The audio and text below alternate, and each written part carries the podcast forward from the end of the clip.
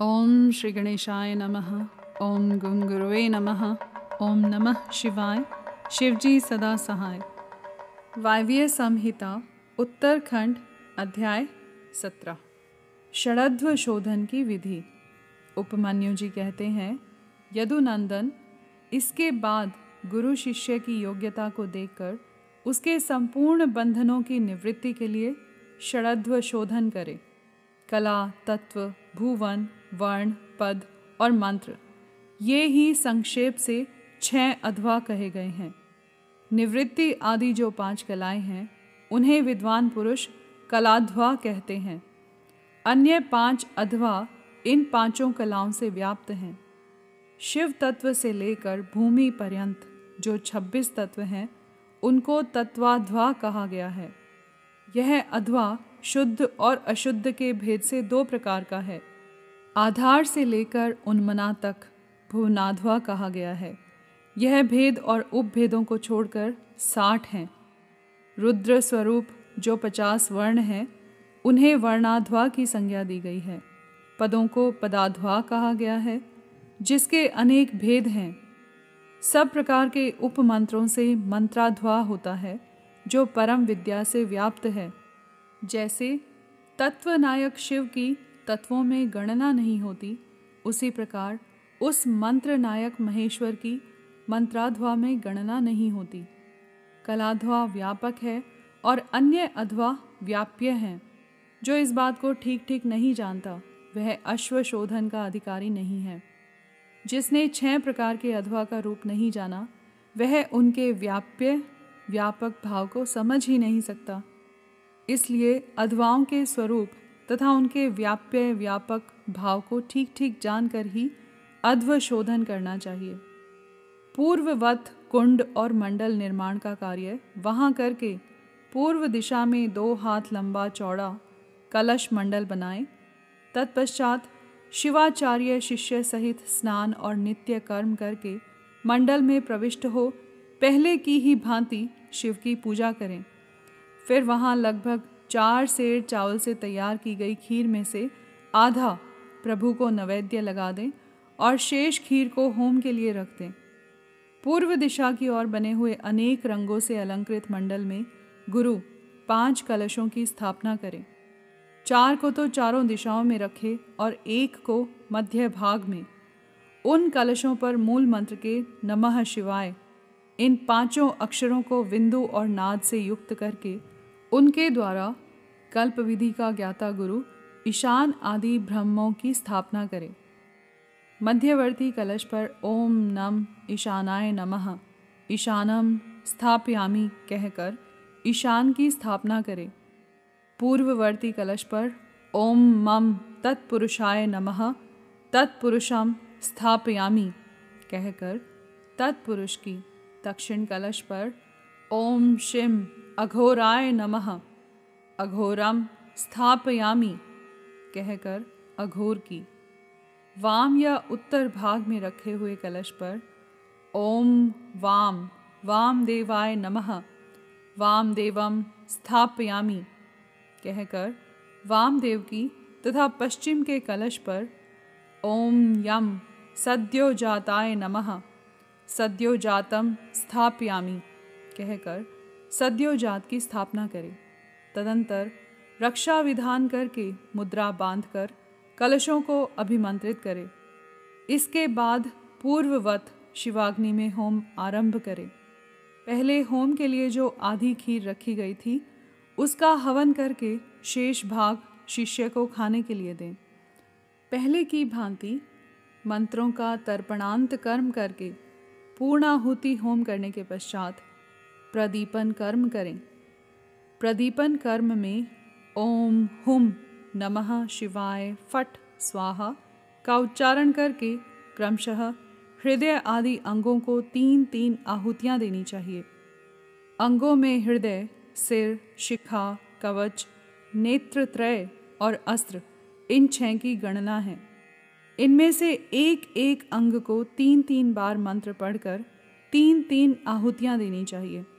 इन सब के स्वरूप का तेजस्वी रूप में चिंतन करना चाहिए। इसके बाद ब्राह्मण की कुमारी कन्या के द्वारा काते हुए सफ़ेद सूत को एक बार त्रिगुण करके पुनः त्रिगुण करें। फिर उस सूत्र को अभिमंत्रित करके उसका एक छोर शिष्य की शिखा के अग्रभाग में बाँध। दें शिष्य सिर ऊँचा करके खड़ा हो जाए। उस अवस्था में वह सूत उसके पैर के अंगूठे तक लटकता रहे। सूत को इस तरह लटकाकर उसमें सुषुम्ना नाड़ी की संयोजना करें। फिर मंत्रज्ञ गुरु शांत मुद्रा के साथ मूल मंत्र से तीन आहुति का होम करके उस नाड़ी को लेकर उस सूत्र में स्थापित करें।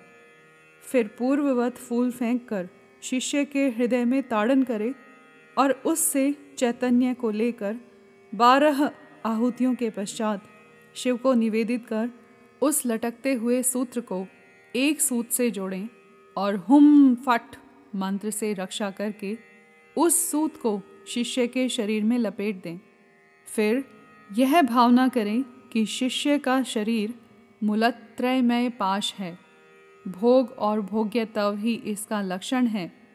यह विषय इंद्रिय और देह आदि का जनक है।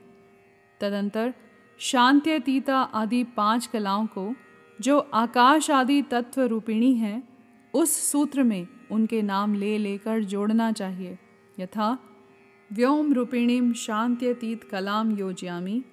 वायु रूपिणीम शांति कलाम योजयामी। तेजो रूपिणीम विद्या कलाम योजयामी। जल रूपिणीम प्रतिष्ठा कलाम योजयामी। पृथ्वी रूपिणीम निवृत्ति कलाम योजयामी। इति। इस तरह इन कलाओं का योजन करके उनके नाम के अंत में नमः जोड़कर इनकी पूजा करें। यथा शांत्यतीत कलायै नमः, शांति कलायै नमः इत्यादि, अथवा आकाश आदि के बीजभूत, यानी हम, यम, रम, वम, लम मंत्रों द्वारा या पंचाक्षर के पाँच अक्षरों में नाद बिंदु का योग करके बीज रूप हुए उन मंत्राक्षरों द्वारा क्रमशः पूर्वोक्त कार्य करके तत्व आदि में मलादि पाशों की व्याप्ति का चिंतन करें। इसी तरह मलादि पाशों में भी कलाओं की व्याप्ति देखें। फिर आहुति करके उन कलाओं को संदीपित करें। तदंतर शिष्य के मस्तक पर पुष्प से ताड़न करके उसके शरीर में लिपटे हुए सूत्र को मूल मंत्र के उच्चारण पूर्वक शांत्यतीत पद में अंकित करें। इस प्रकार क्रमशः शांत्यतीत से आरंभ करके निवृत्ति कला पर्यंत पूर्वोक्त कार्य करके तीन आहुतियाँ देकर मंडल में पुनः शिव का पूजन करें। इसके बाद देवता के दक्षिण भाग में शिष्य को कुशयुक्त आसन पर मंडल में उत्तराभिमुख बिठाकर गुरु होमा वशिष्ठ चरु उसे दे। गुरु के दिए हुए उस चरु को शिष्य आदर पूर्वक ग्रहण करके शिव का नाम ले उसे खा जाए। फिर दो बार आचमन करके शिव मंत्र का उच्चारण करे। इसके बाद गुरु दूसरे मंडल में शिष्य को पंचगव्य दे। शिष्य भी अपनी शक्ति के अनुसार उसे पीकर दो बार आचमन करके शिव का स्मरण करे। इसके बाद गुरु शिष्य को मंडल में पूर्ववत बिठाकर उसे शास्त्रोक्त लक्षण से युक्त दंत धावन दे। शिष्य पूर्व या उत्तर की ओर मुँह करके बैठे और मौन हो उस दतौन के कोमल अग्रभाग द्वारा अपने दांतों की शुद्धि करे। फिर उस दतौन को धोकर फेंक दे और कुल्ला करके मुँह हाथ धोकर शिव का स्मरण करे। फिर गुरु की आज्ञा पाकर शिष्य हाथ जोड़े हुए शिव मंडल में प्रवेश करे। उस फेंके हुए दतोन को यदि गुरु ने पूर्व, उत्तर या पश्चिम दिशा में अपने सामने देख लिया, तब तो मंगल है। अन्यथा अन्य दिशाओं में देखने पर अमंगल होता है। यदि निंदित दिशा की ओर वह दिख जाए तो उसके दोष की शांति के लिए गुरु मूल मंत्र से 108 या चौवन आहुतियों का होम करे। तत्पश्चात शिष्य का स्पर्श करके उसके कान में शिव नाम का जप करके महादेव जी के दक्षिण भाग में शिष्य को बिठाए।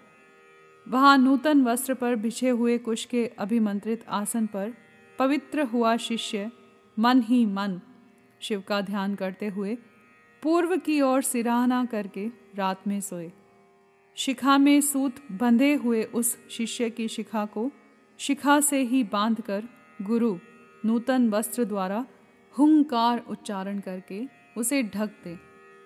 फिर शिष्य के चारों ओर भस्म, तिल और सरसों से तीन रेखा खींचकर फट मंत्र का जप करके रेखा के बाह्य भाग में दिक्पालों के लिए बलि दे। शिष्य भी उपवास पूर्वक वहाँ रात में सोया रहे और सवेरा होने पर उठकर अपने देखे हुए स्वप्न की बातें गुरु को बताए। यहाँ पर अध्याय सत्रह समाप्त हुआ। कर्पूर गौरम, करुणावतारम, संसार सारम, भुजगेंद्रहारम, सदा वसंतम, हृदयारविंदे, भवम भवानी, सहितम नमामि।